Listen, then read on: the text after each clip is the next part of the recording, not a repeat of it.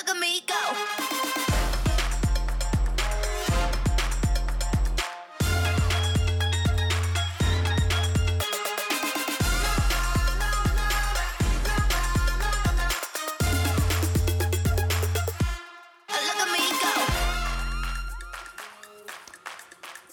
Khabar semua? Salam sejahtera. Selamat datang ke Berbulu dengan Ben dan edisi yang terbaru ini aku nak ingatkan kita akan bersama dengan Ellie seketika nanti dari London dalam BDB di London. Kita akan ada kuis BDB pada hari ini di mana ada tiga soalan yang kena jawab. Actually dua soalan lah kalau jawab dengan betul. Kalau tak, ada tiebreaker punya question untuk menentukan kau menang hadiah ataupun tidak. Isyarat memanggil tu akan ke udara seketika nanti. Pastikan korang jangan pergi mana dan of course macam biasa untuk mulakan program kita hari ini aku nak jemput ataupun memperkenalkan tetamu aku pada hari ini. Istimewanya aku bawa balik Bro Hans setelah sekian lama. Bro Hans, apa khabar Bro Hans? Eh aku baik tapi hari ni rasa macam sejuk sikit lah. Betul, Ah, betul. Sejak dia- belajar meraihkan seri ni lain macam eh. Dia baru-baru nak panaskan badan. Faham-faham lah kan. Kalau sebelum ni agak kelam sikit Tak dalam panas ke itu kat Enfield?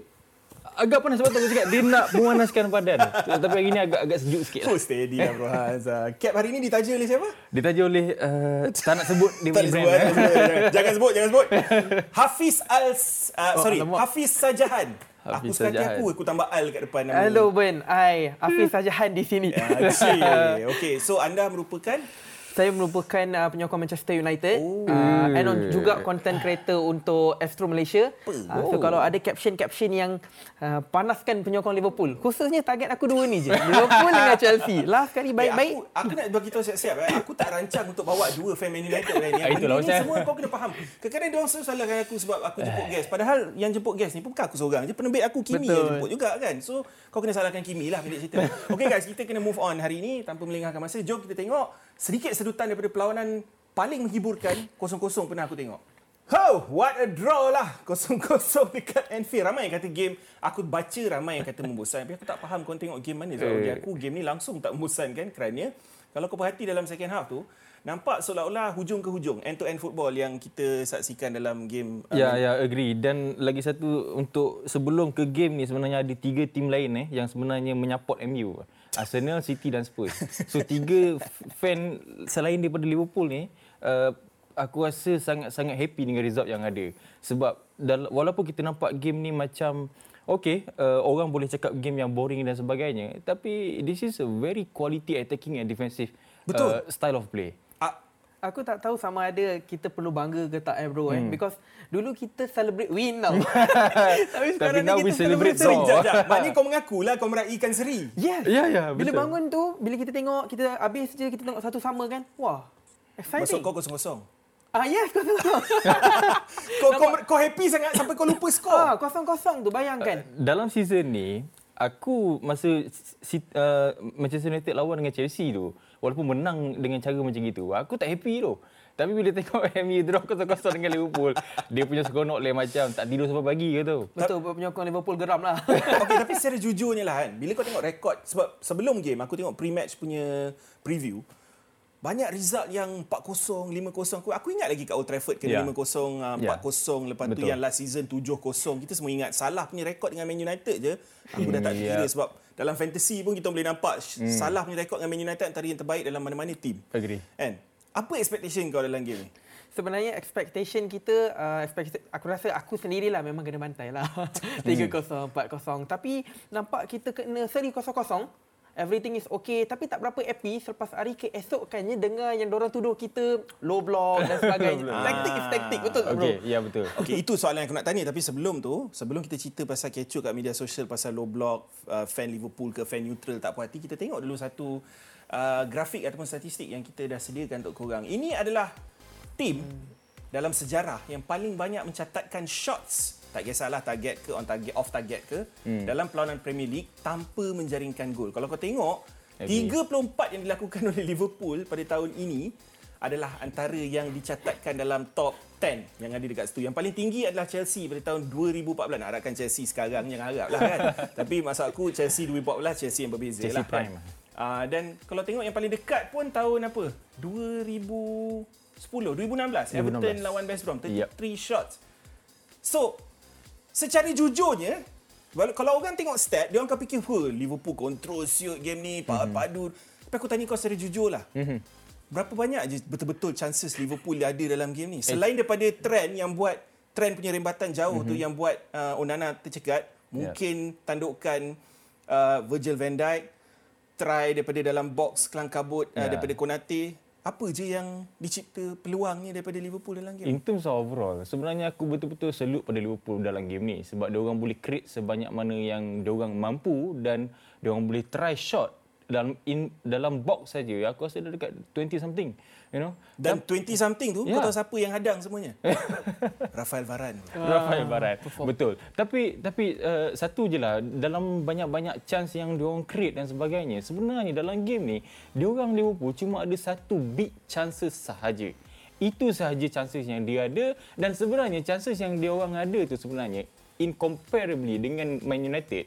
Man United pun dalam seluruh shot yang dia ada dan chances yang dia create, dia cuma ada satu big chances. Hmm. Which is senang cerita dekat sini, kau serang macam mana pun, kau kita bola tu macam mana pun at the end of the day kau punya stats in terms of big chances yang equally equal to goal sebenarnya kau sama dengan MU saja. Peace, aku berani cakap lah sebagai neutral. Aku neutral. Aku tak support mana-mana Ya. team.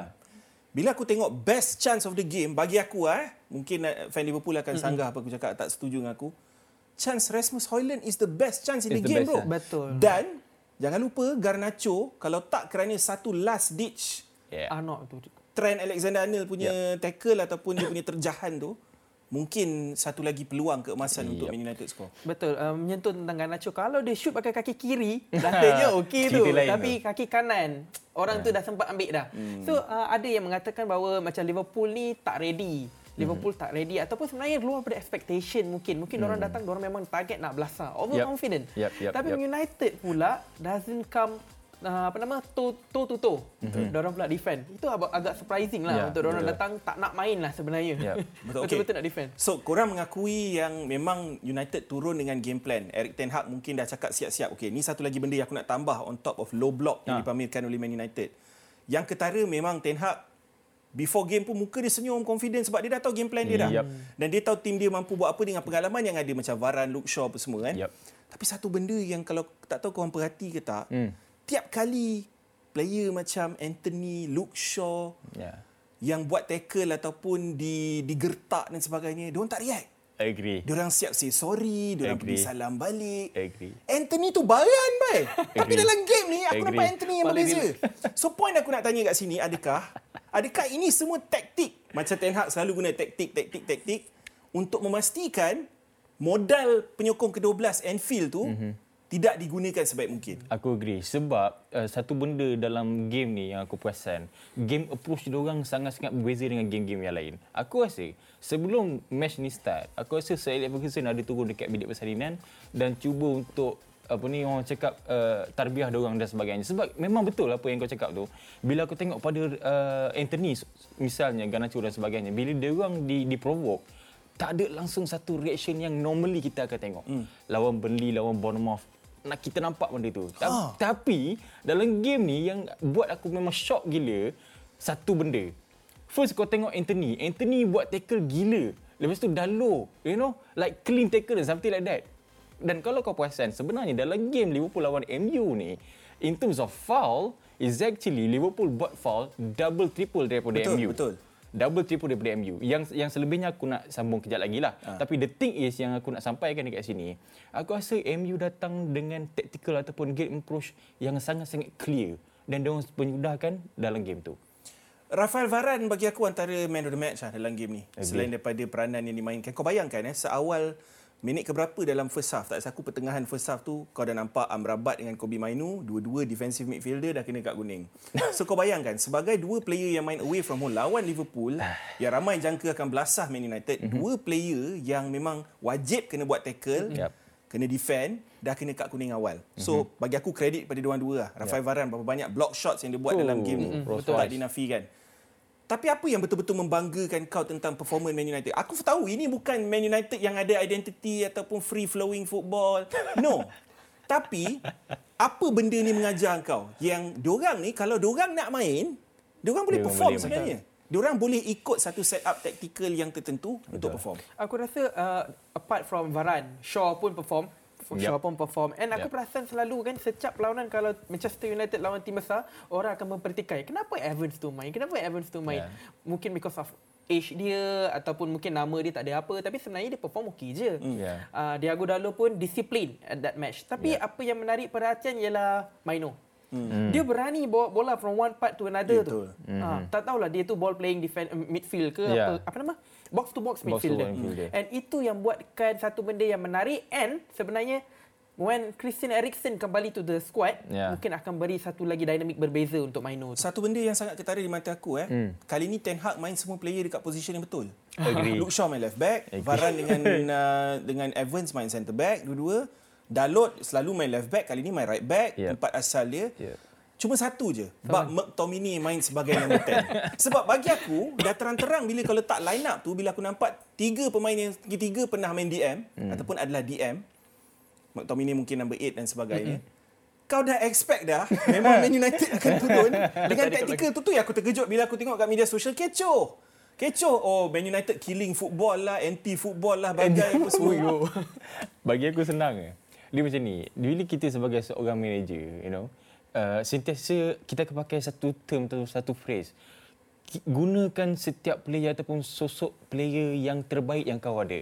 So bagi aku, kalau dekat sini memandangkan tengok pada McTominay punya form dan punya goal, aku rasa that's why Ten Hag suruh ataupun minta McTominay bermain di, dekat situ. Nengokkan kepada top scorer yang dia ada Mm-mm. dalam kelab Man United. so, so kau Faham, faham tak? faham, faham. So kau faham tak? Kita ada seorang caller fan Man United Oh, okay. nak tahu juga pendapat Okay. dia macam mana kan. Mungkin korang pun ada nak nak bagi point kat dia. Uh, fan oh sorry, fan Liverpool. Oh, sih boleh. Sebab memang sesuai lah kita No nak beralih ke Liverpool pula. Ah, Nanti orang kata ya, kita ya. cerita pasal Man United je. Nak cerita pasal Liverpool juga. Uh, hello, siapa namanya? Apis eh? Ah, ya saya Hafiz. Cool, kita ada dua Apis lah hari ni dalam studio. Apis Ah. Ajahan dengan Apis Seremban. Okey, Pis. Sebagai fan Ya, Liverpool, ad- ti- cakap secara jujur kat aku. Kau expect pada mulanya sebelum game ni start, berapa kau kau jangka skor game ni? Okey, secara jujur mungkin ada certain uh, fans akan anggap Liverpool akan menang mudah ataupun menang besar dengan MU. Tapi secara jujur daripada apa yang aku nampak, kualiti pemain Liverpool ni untuk beberapa musim ni tapi uh, sukarlah untuk menang. Untuk menang yang uh, angka yang besar. Sebab kalau kita perasan serangan Liverpool ni dia agak tumpul sikit dengan tahulah kan Nunes tu macam mana. Lepas tu Luis Diaz lagi punya performance macam mana. Apa yang aku nampak lah ini berdasarkan apa yang aku nampak kan. Performance dia orang ni more kepada international. Maksudnya Nunes ternampak semi international macam mana. Luis Diaz ternampak macam mana dia punya international kan. Nak macam MU. So dekat sini bagi aku untuk menang tu mungkin akan berjalan akan jadi. Cumanya dengan angka yang besar susah. Walaupun MU dalam prestasi yang kurang baik tapi kita kena fikir uh, statistik tu perlu juga tapi kita kena tengok Liverpool ni bila dia dapat tim yang parking bus ataupun main yang terlampau defensif dia orang memang mati akal. Faham. Memang- aku setuju dengan kau 100% memang dan kau antara fan Liverpool yang paling realistik lah yang aku dengar eh. sebab bila kau ulah, kau ulah balik kenapa kau tak percaya Liverpool akan menang besar logik juga apa yang kau cakap sebenarnya sebab kalau kau tengok Darwin Nunes malam aku nak tanya kau sendiri lah eh uh, Peace sebelum kita tinggalkan kau Darwin Nunes di mata kau adakah dia akan finally orang kata dalam bahasa Inggeris fulfill dia punya potential ataupun kau rasa dia adalah 80 ke 90 juta punya signing yang ru- merugikan Okey, bagi aku buat masa sekarang, bagi aku eh, secara jujur sangat merugikan. Buat masa sekarang. Oh. Sebab kita nampak bila serta-serta permainan uh, dia tak boleh nak jadi. Tapi untuk masa sekarang lah, untuk jangka masa akan datang tak pasti sebab kita tahu uh, Liverpool ni memang dah tak ada attacking selepas Jota injury kan. So memang harapan dia bergantung pada Nunes. Tapi Nunes tak dapat bantu apa sebab uh, di setempat dia memang tak boleh macam kalau perasan. Masa tu Luis Diaz uh, nak dapat skor tapi penalti tapi dia lost. Masa tu dia lost. Dia nak shoot ataupun dia nakkan uh, fall tu kan. Betul, betul. So kat situ dia uh, orang kata macam was-was lah untuk uh, do something lah bila Alright. something Okay. kena buat. Peace. Thank you so much, Peace. Kita nak sambung sembang pasal Liverpool ni sebab masa pun tak mengizinkan. Terima kasih, Peace. Jangan serik lain BDB. Jangan lupa try untuk uh, isyarat manggil uh, quiz BDB selepas ini, alright? Darwin Nunes antara topik utama sebab kau nampak dalam satu klip tadi tu pun orang hantar kat dia so dia head ke Fapus dia pula tanduk kat member untuk try aku tak faham kadang-kadang gameplay Darwin Nunes ni kan uh, pada waktu yang sama apa yang kau nampak kekurangan semalam game Liverpool? Sebab bagi aku, aku tak boleh kata Liverpool tak main tak main bagus sebab yeah. diorang control game, diorang create chances. Tapi diorang tak ada ruang sebab kurang main sorry Man United kan. Kurang main terlalu compact. Agree. Dia almost man to man tapi tak adalah man to man sangat, lebih hmm. kepada zonal tapi kau nampak kan macam macam mana compactnya disiplin yang dipamerkan oleh Man Ya, ya. United tu. Aku nampak uh, daripada segi defensif punya compactness dan lagi satu yang aku perasan, Ten Hag punya game game approach masa lawan dengan Liverpool ni, aku tengok dia orang try banyak in, in a way of cut passing lane punya style tau. Hmm, So dekat passing lane dekat dekat banyak uh, area of possession yang Liverpool nak try. Okey. Tapi bila bila cakap pasal Nunes ni, kita jangan borak pasal game lawan Man United. lah. Game-game sebelum ni pun uh, even depan gawang punya punya shoot yang dia patut habiskan pun dia memang tak boleh nak habiskan. Jadi kau jangan expect dalam game sebesar yang yang, yang macam lawan dengan MU ni. Tapi uh, in terms of overall, aku sangat-sangat memuji Liverpool punya attacking hmm. uh, dalam season ni. Uh, tapi agak terkejut jugalah bagi aku bila tengok Liverpool dengan shot yang jumlah yang besar macam itu tapi tak boleh nak buat finishing. Okey, Diogo Dalo punya double yellow card. Okey. Ada orang tidak, sorry. Ada orang ingatkan aku yang sebenarnya Mat- Martinelli pernah kena benda yang sama. Betul. Uh, aku cuma terlupa lah pasal benda tu. Hmm. So ramai yang, eh Burn, kau lupa lah Burn. Kan? Macam, okay fine, fine, aku terlupa. Tapi pendapat kau, ada- sebab sekarang ni dengan isu Sinbin tengah kecoh, ref ni memang dia tak suka kalau dia orang di, ditegur ataupun di, ni bukan ditegur lah, ni kira kena maki lah kan. Apa pendapat kau tentang benda tu? Okey, on aku pada pendapat aku apa yang Diago Dalo buat ni kad kuning yang dua ni sebenarnya disebabkan oleh descent. Descent. Descent, Okey, ya, descent ya. adalah satu benda yang mana uh, kali ni season ni memang diberikan penuh uh, hmm. perhatian. Because kalau banyak bising ke, banyak melawan ke apa akan dapat kad kuning. Hmm. Mikel Arteta sendiri, seorang jurulatih empat kad kuning yang disebabkan oleh descent. descent. Hmm. Manchester City kena gantung 150,000 kerana berlawan dengan referee lawan dengan Spurs hari tu. Mm-hmm. So sebenarnya pada pendapat aku lah, I'm not sure about pendapat bro ke apa. Pada aku aku rasa ni adalah untuk menjaga referee itu sendiri juga. Because disebabkan VAR, sekarang ni lebih ramai yang benci kat referee sebenarnya. Faham, tapi dia, kau kena fikir agak realistik. Ini adalah game yang ibarat derby tau. Kau expected passion. Kau expected frust sebab dia orang tengah defend dah masuk yeah, waktu ya. kecederaan waktu tu. And dia tak dapat decision yang bagi aku terang-terang saya ni throw in waktu tu kepada Man United kan. Dia move macam ni sebenarnya yang Dalu punya uh, apa ni moment tu sebenarnya dalam early game kita dah nampak momen yang sama lebih kurang daripada Nunes yang masa Nunes uh, elbow hmm. Evans uh, dan ada Yeah. actually ada dua eh dua dua kali hmm. yang Nunes uh, maki referee ada indirect provoke ref lagi. Yes betul provoke ref uh, maki ref dan juga dia dia shoot the ball out bila hmm. whistle tu dah di blow. So benda yang sama sebenarnya. Tapi bila nak cakap pasal uh, referee apa ni refereeing dalam game Liverpool ni, aku akan cakap satu. eh. Michael Oliver ni dalam season ni hmm. 75% dia punya yellow card dikeluarkan hanya untuk player Man United. Apa? Try cari. Macam ada agenda je. Masalah. Kau jangan weh, biasa fan Arsenal dia cakap ada agenda terhadap mereka. Kau jangan jadi No, no. kelab yang mengaku tiba-tiba ada agenda terhadap korang pula. kan? Jangan. Itulah kita. Kita, kita Itulah cakap kita benda sekarang. yang betul. Okey, tapi ada seorang individu yang takkan kecoh pasal agenda. Namanya adalah Safi Sali. Sebelum itu jom kita tengok dulu uh, sedutan episod 10 yang terakhir. Go.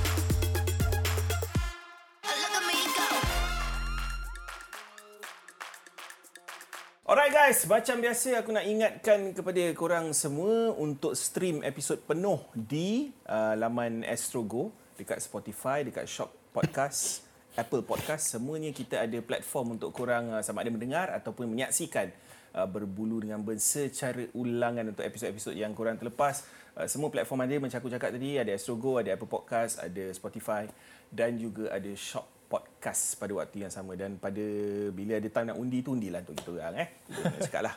Uh, kita move on sebab aku nak ingatkan korang ini adalah masanya untuk isyarat memanggil untuk kuis BDB. Call sekarang nombor yang tertera dekat bawah kejap lagi untuk korang berpeluang memenangi hadiah eksklusif dalam kuis BDB di mana aku akan tanyakan dua soalan kalau jawab dengan betul dua-dua terus menang. Kalau satu betul satu salah kena masuk tiebreaker punya question untuk menjawab dan tengok kalau ada rezeki untuk menang. Okey, nombornya 038957 8463 call sekarang. Tak mau lengahkan masa. Untuk topik ni, topik Man City ni, kita nak throw kepada Eli dalam BDB ini London terlebih dahulu. Hi BDB, hi Ben and hi everyone yang dekat rumah, yang dekat studio yang tengah tengok show ni. Kita dah sampai segmen di mana Eli nak cuba rungkaikan sama-sama dengan korang apa masalah terbesar Manchester City at this point of the season. Dapat 34 points je. Tangga keempat di bawah Liverpool and Aston Villa. What actually goes wrong? Sebab kalau kita tengok balik recent performance lawan Crystal Palace, dua sama. Dari segi performance, overall, it was a good game untuk Manchester City. As usual lah, macam mana Pep main dengan squad dia. 74% possession, pin back Crystal Palace dalam diorang punya own half throughout the most part of the game. And rasa macam wow untuk semua orang is setiap seorang daripada 10 outfield player Manchester City created chances tapi mana rate of conversion and mana rate of finishing for the squad right now. Because Eli ingat lepas game Manchester City draw dengan Spurs 3 sama Pep ada kata the only way to move forward is for you to just create more chances and concede less goals simple football maths and that's exactly what they did lawan Crystal Palace. You takkan dapat perlawanan bola sepak di mana setiap salah satu 10 outfield player di atas padang actually created chances for the team. You don't get that. Tapi at the same time diorang still tak pernah secure 3 points kat laman sendiri lawan Crystal Palace. And then right now fans started to question um, berapa banyak substitution yang Pep buat in-game management throughout the whole season so far. Because untuk like by numbers Pep is actually manager yang sekarang ni dekat bottom of the list dari segi paling sedikit buat perubahan dalam game dari segi substitution kita nak cakap pasal let's say uh, Di Zerbi buat around 80 substitution so far at this point. Okay so you ada that number 80 Pep sekarang dekat nombor dia hanya uh, 48 perubahan yang dia dah buat dalam game untuk masa kini. And I thought that's probably so low as compared to the kind of numbers yang dia buat last season at this uh, point bulan December like way way way more. I mean he has his own coaching logic for that tapi kita tak faham. So maybe korang yang kat studio boleh rungkai-rungkaikan and bagi kita orang faham sikit. Tu je. Bye Aku suka macam mana kerajinan Eli untuk cari point pasal substitution. Tapi kejap lagi kita akan beritahu kenapa Pep tak buat substitution. Eh, last six results mereka uh, itu tertera di mata anda sendiri. Anda boleh nampak sendiri. Ya. Satu kemenangan daripada enam perlawanan. Tu kira disaster lah untuk Pep. Pep punya level lah. Eh. Tapi bagi aku paling disaster adalah game Aston Villa. Bukan sebab dia kalah. Cara dia kalah. Cara dia kalah. Kalau kau tengok game tu, selepas minit ke-11, City langsung tidak mencipta apa-apa XG dalam perlawanan itu. Pendek cerita, tak ada mencipta sebarang peluang lah. Betul. Yang betul-betul boleh skor. Dan aku rasa dalam game tu, first time dalam kehidupan aku melihat Pep menjadi jurulatih mana-mana tim, pasukan Man City didominasi oleh tim lain. Yang aku tak sangka tim itu adalah Aston Villa. Tapi mungkin logik juga di bawah Unai Emery pada Yeah. season ni. kan. Yeah. Pendapat kau Bro Hans bila kau tengok Man City setakat ni dalam 17 game? 17 game dan semenjak daripada November satu-satunya game yang dia orang menang selesa 3-0.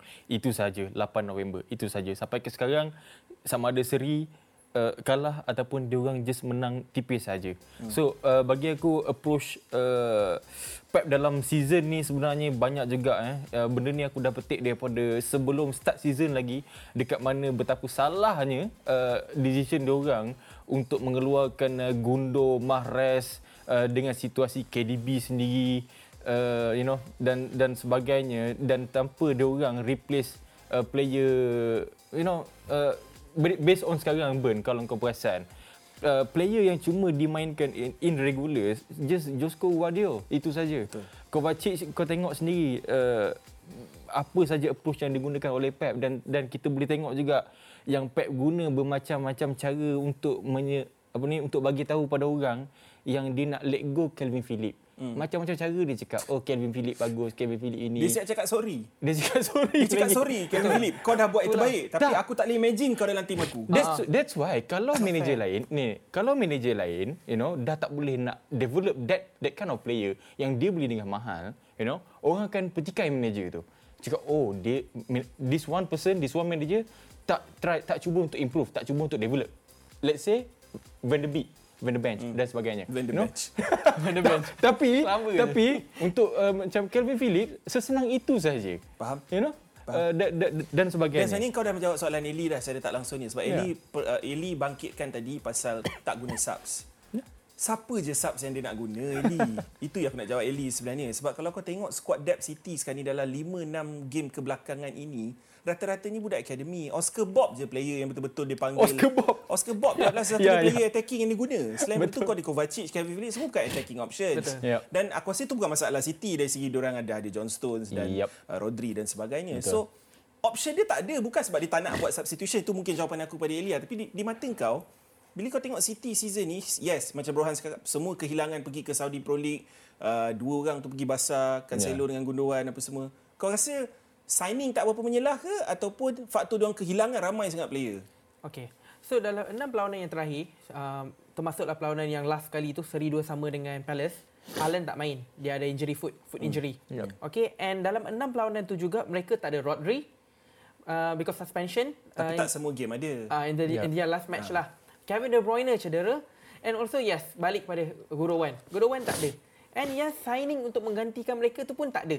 So um, Rodri lah Rodri khususnya adalah pemain yang very penting lah seorang pemain pertahanan, seorang pertahanan mid defensif yang Yep. mana I rasa hampir semua kelab sekarang ni perlukan player defensif macam tu. Yep. Macam sikit lah sentuh tentang Manchester United sikit lah. Casemiro flop sikit. Yep. Season ni tak berapa okey. Sama juga Rodri ni tak ada, United pun hilang Manchester City hilang sikit dia punya hmm. structure. Hmm. So aku rasa itulah antara sebab dia jugalah and also complacency.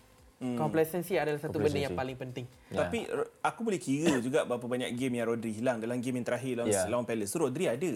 Kan? Cuma aku rasa macam Alvarez tak menyelah seperti mana Alvarez menyelah tiap kali Haaland tak ada. Hmm. Ah, yang yang aku perasan sorry Ben. Yang yang aku perasan Ben, Pep dalam season ni tahap keberga, kebergantungan dia pada Rodri ni, hmm. dia nak macam nak combine KDB, Nunes, uh, Rodri, hmm. uh, Rico Lewis, Kovacic, semua orang lima orang player ni digabungkan menjadi Rodri. Hmm. So itulah kerja kerja Rodri, hmm. you know. Faham. Try develop, try to win the game, you know, try to uh, progress the ball dan macam KDB aku tengok. Aku aku ada aku ada perasan yang masa Metu Nunes main then they try to develop that kind of KDB punya style. Hmm. Tapi tak tak benda tu tak jadi. Tapi kau fikir logik kan? Last season pun City ni apa? Ada satu ketika tu 10, 11, 13 poin belakang Arsenal. Sekarang ni baru 6 poin kita dah melalak-lalak yang City Ya. okey tapi ada fair judgement lah sebab City tak main macam City. Mhm. City didominasi oleh Villa dalam satu game tu je lah. Dan rata-rata game yang City menang pun diorang struggle nak menang. Lawan It Luton is. pun struggle It nak is, menang. betul. Dengan Palace pun walaupun leading 2-0, kau Ya. dah rasa macam diorang dah kepala dah fikir Saudi kan ni. Nak pergi Club World Cup ni. And dah fikir flight nak duduk mana kan. kan? Yelah mungkin logik dia macam tu lah kan. Tapi macam mana diorang boleh sebab kau anggap City ni antara defense terbaik dalam liga. Kalau kau tengok stats yeah. XG, XGC diorang masih lagi dalam top 3 antara yang terbaik. Tapi Agree. macam mana diorang boleh melepaskan dua gol di home ground mereka dalam 14 minit yang terakhir dia. Betul. Tiga perlawanan yang terakhir, uh, even lawan Chelsea pun, lawan Chelsea, lawan Spurs, lawan Palace, ketiga-tiga orang concede at the very last minute.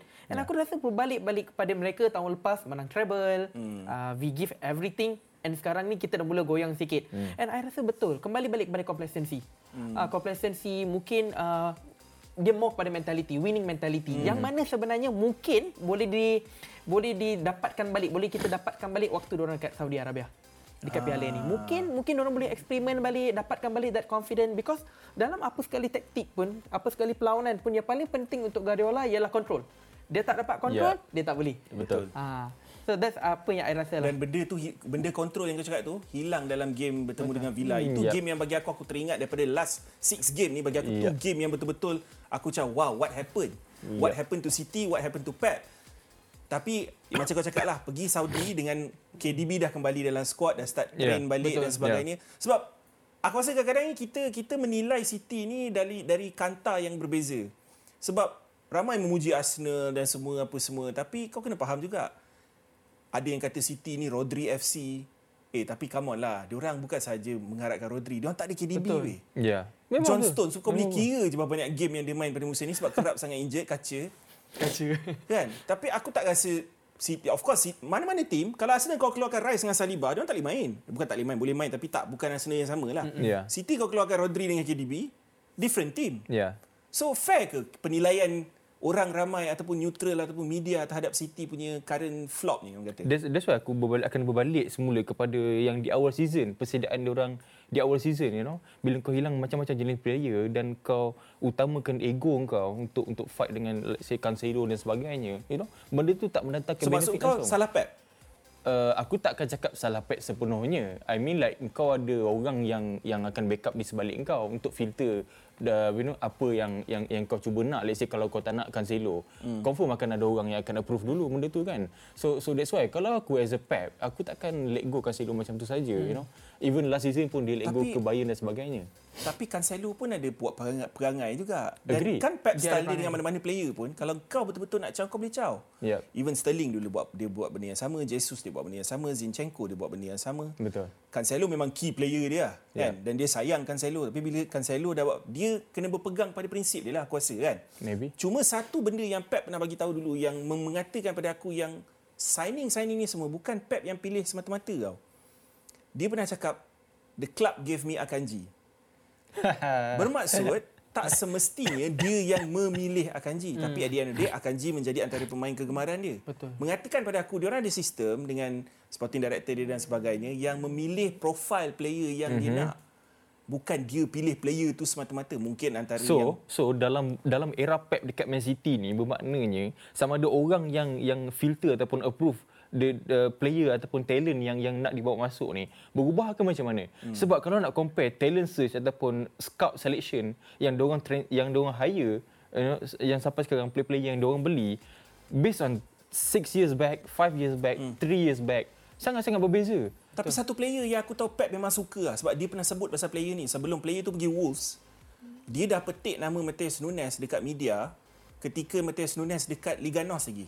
Hmm, dia ya, dah petik nama ya. Mateus Nunes. So Ya. bila Mateus Nunes masuk City, aku tak terkejut tengok dia masuk City sebab Ya. dia aku rasa antara player yang Pep betul-betul nak.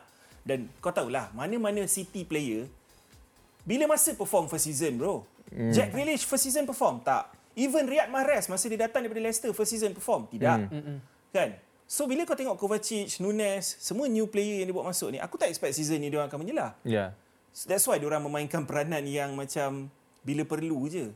Kan? Agree, agree. Secara Tapi tapi that's why bila cakap pasal nak bagi ruang pada orang baru untuk join venture and try to you know develop together perlukan satu benda, perlukan squad, squad depth. Hmm. So tengok pada situasi sekarang ni dengan kau cuba nak nak you know put the winning mentality back and and everything you know dalam situasi yang sekarang ni you know kalau kau tengok berapa banyak game yang Rico Lewis sendiri yang pair dengan Rodri you know hmm. benda-benda macam ni aku tak cakap Rico Lewis start start uh, sebelah Rodri benda yang buruk you know benda yang bagus sebenarnya tapi bila nak tengok uh, macam play-play macam Matheus Nunes dan sebagainya you know, Calvin Phillips dan sebagainya untuk dia orang pergi lagi lebih baik lebih better you know develop further in Hmm. city sayang lah Okey, tapi kesimpulannya berdasarkan gameplay Pep sekarang ni, mungkin ada tim yang dah tahu macam mana nak counter mereka. Bukan counter dalam game, tapi maksud aku counter taktik Pep ni.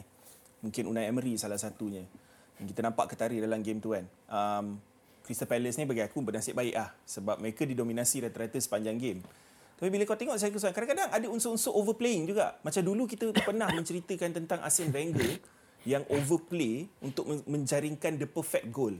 But benda tu dibangkitkan satu Faham. ketika dahulu ketika Faham. zaman Arsene Wenger. Kadang-kadang dengan Pep ni pun aku rasa macam tu juga. Bila Foden dapat bola, instead of main direct, lari at defenders, dia, dia akan tarik dia. balik. ya yeah. Belah kanan, belah kiri tak kisahlah. dia ada Kan? bunga dia Complicated kan game. Grealish buat macam tu. Ya. Cuma Doku yang bawa benda yang berbeza. Ah. Direct kan. So adakah kau rasa unsur overplaying ni mungkin faktor kenapa kesukaran mereka untuk menang game dengan macam last season. Menang je 4-0. Minimum 4-1, 5-1. Dia berbalik-balik kepada complacency dan juga overconfident. Uh, dia balik-balik macam tu. Yes, Grealish dengan Doku tawarkan dua permainan yang berbeza. Grealish dia tak pergi attack. Dia cantikkan permainan, dia slowkan tempo. Tapi Doku very straightforward. Very straightforward. And ada juga mengatakan bahawa pemain macam Doku yang very straightforward ni, bila dia dimasukkan, Manchester City akan more attacking daripada defending. Yang mana buatkan orang expose membuatkan orang expose. And mm-hmm. uh, okey berbalik-balik sikit kepada topik yang Calvin Phillips lah kan. Calvin Phillips tak diberikan confidence yang sepatutnya even dekat media pun digembar-gemburkan yang mm. dia tu mungkin akan dia buang. Sebenarnya Manchester City ni kurangkan dia punya squad depth. Mm. And bila dia nak overplay, uh, contohlah macam dia nak mencantikkan permainan dan sebagainya, buatkan game tu jadi complicated, pasukan-pasukan lain contoh macam Aston Villa, Crystal Palace, pasukan yang aku boleh cakap agak kecil ni, hmm. dia lebih straightforward. Dia tak ada masa hmm. nak pusing-pusing. Dia straightforward. Nampak chance, uh, expose, masuk. Betul. Itu yang mana klub-klub besar struggle lawan dengan tim rendah. Betul. Tapi kesimpulan ni betul lah Burhan cakap tadi. Pep is all about control kan. yeah. Kau take control daripada dia, itulah mungkin cara terbaik untuk La- mengalahkan. Lagi satu yang yang game lawan Crystal Palace ni sebenarnya kalau perasan tactical uh, Roy Roy Hodgson, you know, aku nampak dia punya game style betul-betul oldies eh. Oldies kau Hmm. Old school gila, betul. Oldies dia yang aku cakap ni, first goal Crystal Palace tu, dia pakai satu long ball je tau. Satu long, long ball pergi ke depan yang yang Ruben Dias dan siapa dah tak dapat nak kejar dan skor macam tu. eh. Betul. Dan even even gol kedua pun ada unsur kau nak salahkan Ruben Dias tu pun satu lagi topik menarik pasal form Ruben Dias yang merudum gila-gila. Mungkin kita tak berkesempatan untuk cerita tentang form Ruben Dias tapi uh, kita akan berehat sebentar guys bila kita kembali selepas segmen ketiga ni memang pack. Kita ada quiz BDB, kita ada FPL, kita ada review Liga Super. Pastikan korang jangan ke mana-mana.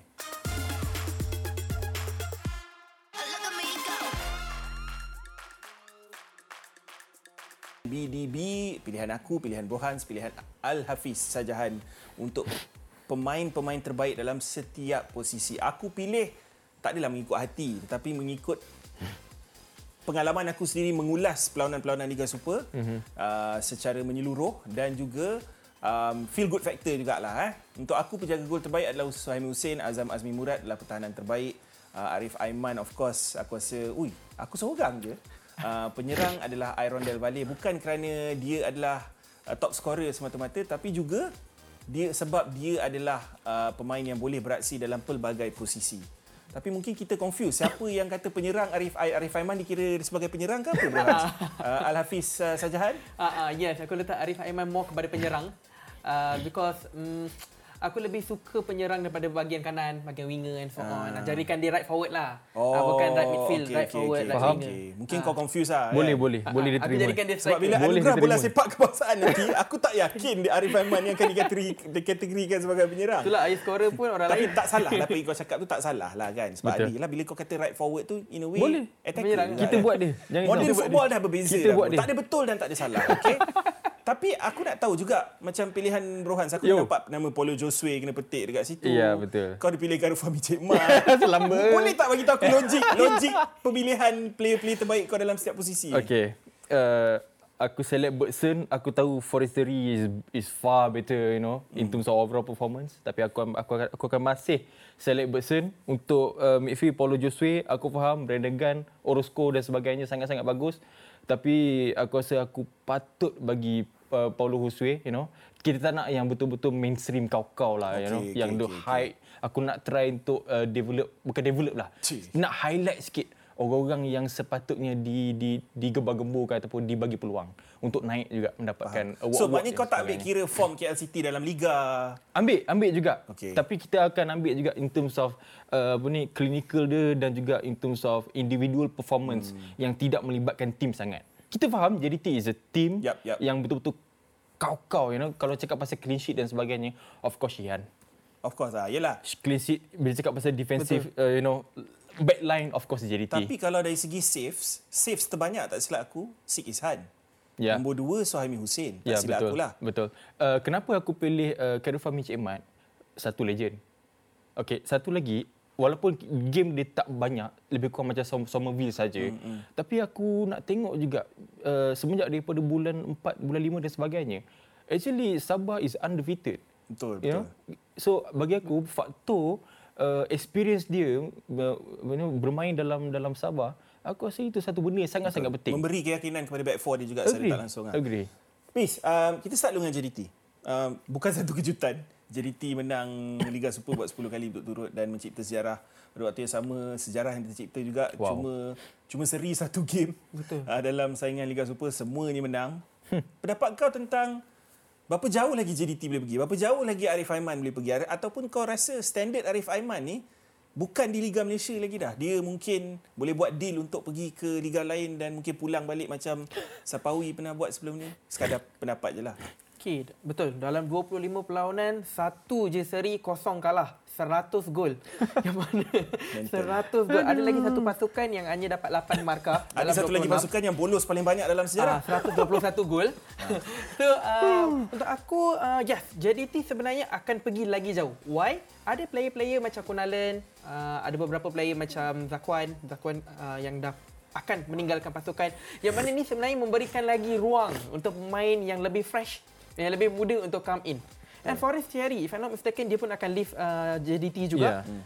Bayangkan, JDT boleh dapat player macam dia aku tak rasa, aku rasa JDT akan dapat pemain yang lebih hebat daripada Lebih dia. better. Habis betul, lah. betul. Kenapa kenapa aku memilih um, Azam Azmi Murad? Kerana bagi aku, aku tengok dua tim yang masuk cup final. Mm-hmm. KL City satu, that's why Yeah. aku in a way setuju juga kau pilih Polo Jose Polo dan Jose. sebagainya. KL City masuk FA Cup final. Um, Terengganu masuk um, Piala Malaysia punya final. Dan kau tengok perjalanan Terengganu ni rata-rata ramai pemain muda, ubi muda dia orang.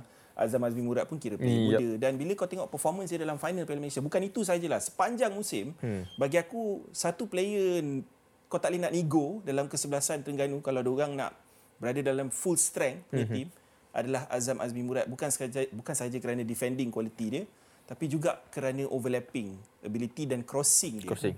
yang bagi aku meletakkan kenapa dia adalah complete defender untuk aku Suhaimi Hussein match week kedua match week kelima dalam Piala AFC Ya. dia adalah dah ada dalam team team of the week dua performance dia lawan Central Coast Mariners dalam Piala AFC antara yang terbaik, Terbaik. shot stopping dia dalam game tu so bagi aku kalau kau boleh buat level international standard kau berhak berada dalam aku punya penjaga gol terbaik sebab semua akan kata Shihan Shihan ada back four yang betul-betul kebal Betul. Hmm, dan ya. dominasi JDT Agree, dalam perlawanan pada waktu yang sama kan tapi bila kau sentuh tentang Selangor pada musim ni macam kau cakap tadi Yohan Ya. yeah. Roscoe apa semua Faisal Halim dan juga Aaron Del Valle akan dipetik of course uh, Yohandri antaranya Mukairi Ajmal tapi bila kau tengok Selangor season ni bila sampai crunch big game dia orang tak dapat nak perform Ya. apa expectation kau untuk next season Selangor Uh, season ni Selangor eh kalau kita nak compare dengan point yang diorang dapat season ni sebenarnya diorang dah boleh menang title lah last season.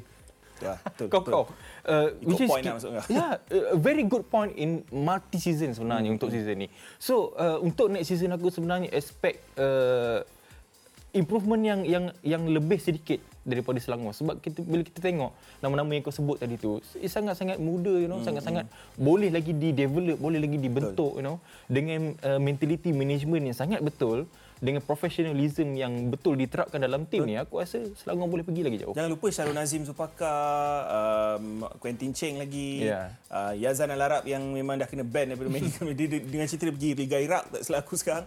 Tapi cerita pasal Selangor akhirnya ke Asia bro. Itu satu pencapaian yang ACL 2 dia orang masuk.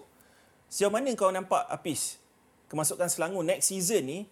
Yelah, tiap musim kita cerita benda sama. Bolehkah Selangor fight dengan JDT? JDT pada level yang berbeza.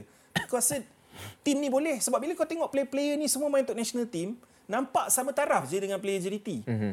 Kan? So adakah kau rasa season Selangor untuk mencabar JDT adalah musim depan? Okay, uh, yes. Um, before that, aku rasa aku punya favourite player Selangor memang Syarul Nazim. Syarul Nazim. Walaupun at a very young age, dia ada maturity. Uh, Faisal Alim dan sebagainya, uh, penyerang mereka juga.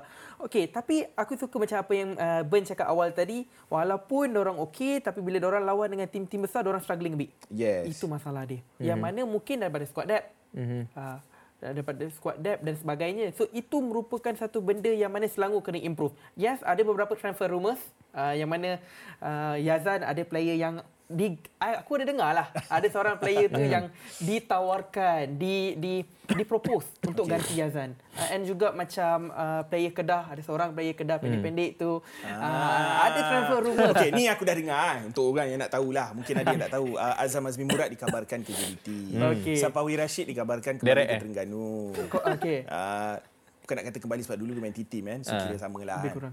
Um, siapa lagi? Faisal Halim sign new contract. Uh, si uh, si Tan Cheng Ho sign new contract. Uh, Akir Rashid, pro- producer aku cakap Akir, Akir Rashid Akir On the way.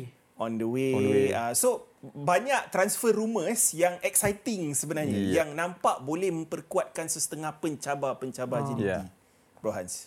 uh, untuk aku that's why bila dengar nama-nama macam ni eh uh, of course dia akan jadi satu boost yang yang sangat sedap untuk didengar tapi in in reality kita nak tengok atas padang so bagi aku aku rasa Selangor perlukan exposure yang lebih lagi you know untuk untuk bentuk style tactical ataupun gameplay yang dia nak terapkan dalam next season. Lagi-lagi okay. bertemu dengan tim-tim macam JDT. Okay, any last words for Kelantan mungkin musim depan? Um, Sebab ada banyak desas-desus kata mengatakan mungkin ada Kelantan next season mungkin tak ada dan sebagainya. Okay, ramai yang dah left Kelantan. Okay, obviously uh, siapa pun berada kat satu team macam tu memang akan cepat-cepat keluar. And for us penyokong Malaysia, penyokong bola sepak Malaysia, memang kita sayu tengok Kelantan jadi macam tu, jadi laut every week. But we hope V mampu kita ada satu harapan yang mana Kelantan bakal bakal naik balik. I want to see Red, the Red Warriors back again. Yes, betul. And jalan adalah aku ada dengar uh, beberapa desas-desus mengatakan bahawa mereka sudah pun jalankan those activity-activity ataupun usaha untuk kembali gabungkan balik um, up whatever loose Okay. uh, untuk kembalikan Kita doakan yang terbaik lah pendek cerita eh. Alright, kita nak move on sebab kita dah ada pemanggil kita oh. untuk kuis BDB pada hari ini dan aku bersyukur dan bertuah untuk uh, mengalu-alukan. Siapa di sana? Hello, nama saya Jude dari Semeni, penyokong Arsenal. Huh, Jude semenyih penyokong Arsenal. Alright, Jude, my brother. Jude, eh? Bro, hari ni kita tak ada soalan pasal Arsenal. Tapi aku harap okay. kau betul-betul follow Premier League lah. Eh? Sebab soalan ni Hmm, tak ya. semudah seperti mana yang kau sangka. Aku start dengan soalan pertama dulu. Jude, you get two correct, you win. Okay? Okay. You know the rules? Okay. Soalan pertama. Ya.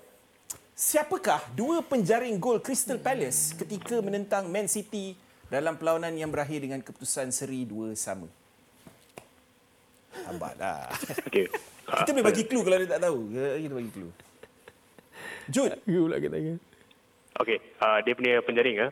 First ialah penalti Olise Okay. dan juga Mateta. Oh, tahniahlah Jude. Kau sempat Google tadi kan, aku tahu. Itulah. Bila dia kata okey tu. Lambat sikit. Tak apa, phone ada dekat. Okey. Soalan yang kedua. Kalau dapat jawab ni dengan betul, you win lah. Okay.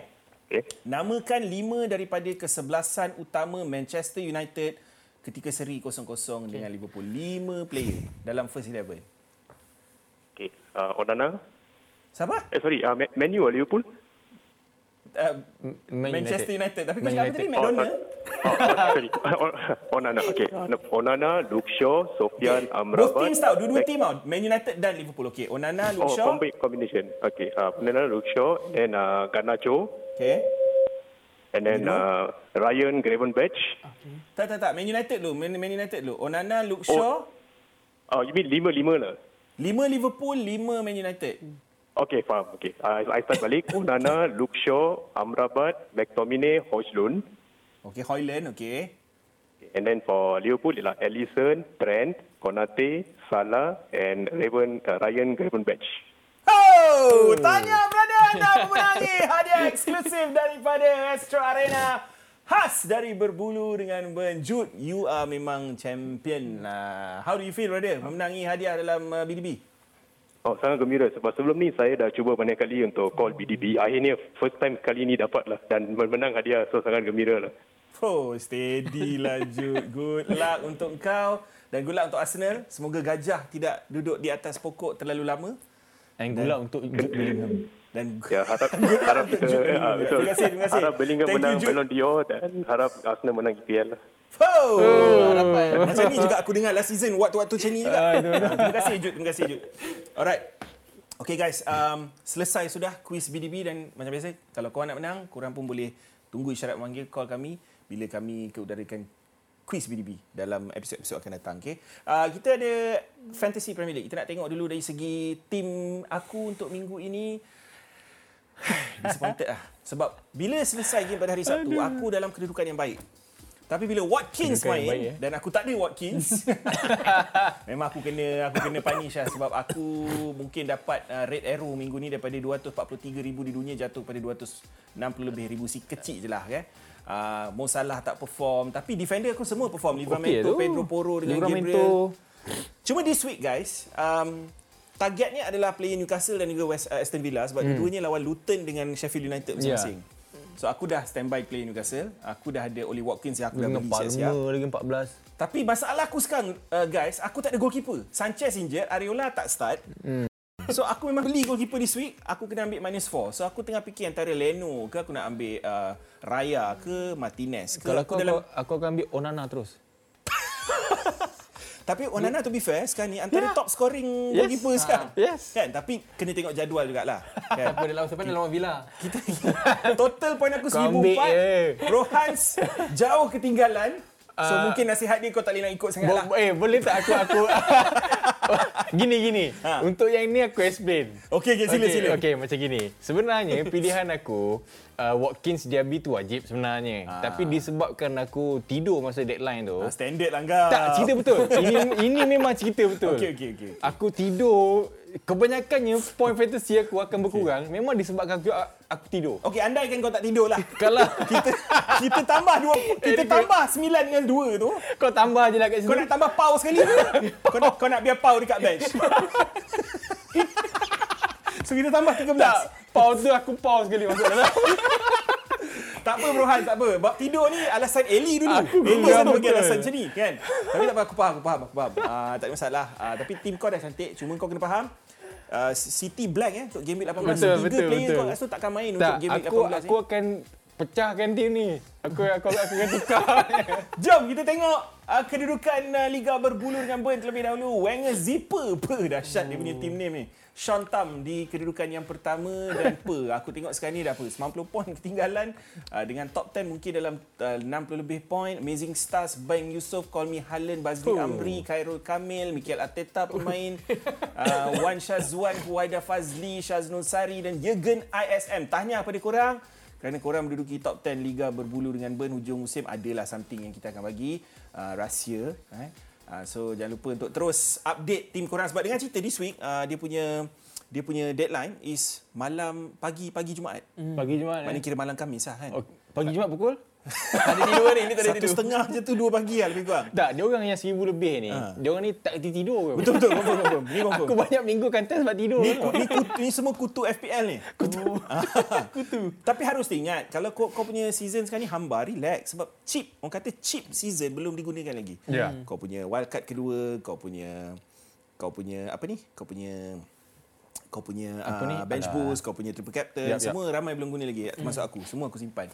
Uh, dua player yang aku nak korang target, kalau macam keeper, Raya dengan Martinez bagi aku adalah two, two option yang terbaik. Ya, Uh, aku takkan sesekali percaya pada Fulham punya defense walaupun Leno perform dengan begitu baik setakat ni tapi dua player aku nak nak korang target macam aku cakap dalam Ghost Time juga adalah Richarlison hmm. kerana kau kena faham Oh. dia harga dia cuma 6.7 juta Mamat ni bila Son dah tak ada he's going to be number 9 bro Hmm. dia akan menjadi pemain nombor 9 so points dia dari, dari segi seorang midfielder dia akan kutip tinggi sebab dia akan menjadi target Ya. man pada waktu yang sama Brandon Johnson sekarang dah injured Kulusevski banyak flow bola pada dia dan sebagainya. So mm-hmm. kalau kau tengok long term dengan ketiadaan Son untuk Piala Asia dan sebagainya, dia ni good buy untuk good long term. Ya. Okey? Setuju Hafiz? Ya, Rohan? betul. Aku agree. Aku agree. Sebab tengokkan sebab bu- bukan senang tau kau nak tengok Richarlison yang dah lama gila goal draw, you know, tiba-tiba dapat uh, you know form yang yang macam ni. So okay. bagi aku is is very good choice. Satu lagi player yang aku nak petik is walaupun dia kena bench, dia masuk as a substitute dalam hmm. game yang terakhir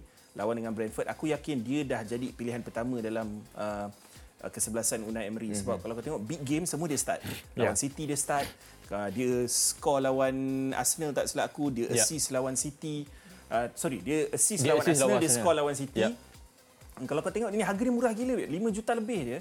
Dan Mamat ni this week akan lawan Sheffield United. Ya. Villa ni dah kira kau dah kena ubah tanggapan kau. Dia orang ni tim top 4. Agree. So attacking dia orang antara yang terbaik. Rekod dia orang dekat home antara yang terbaik. Berapa game dah 15 game turut-turut dia Yep, menang kat home kan. betul, betul. So kau expect player 5.6 juta tu satu ibarat orang bagi kau free lah. Kalau kau Yep. tak ambil rugi lah kan. Nasib baiklah.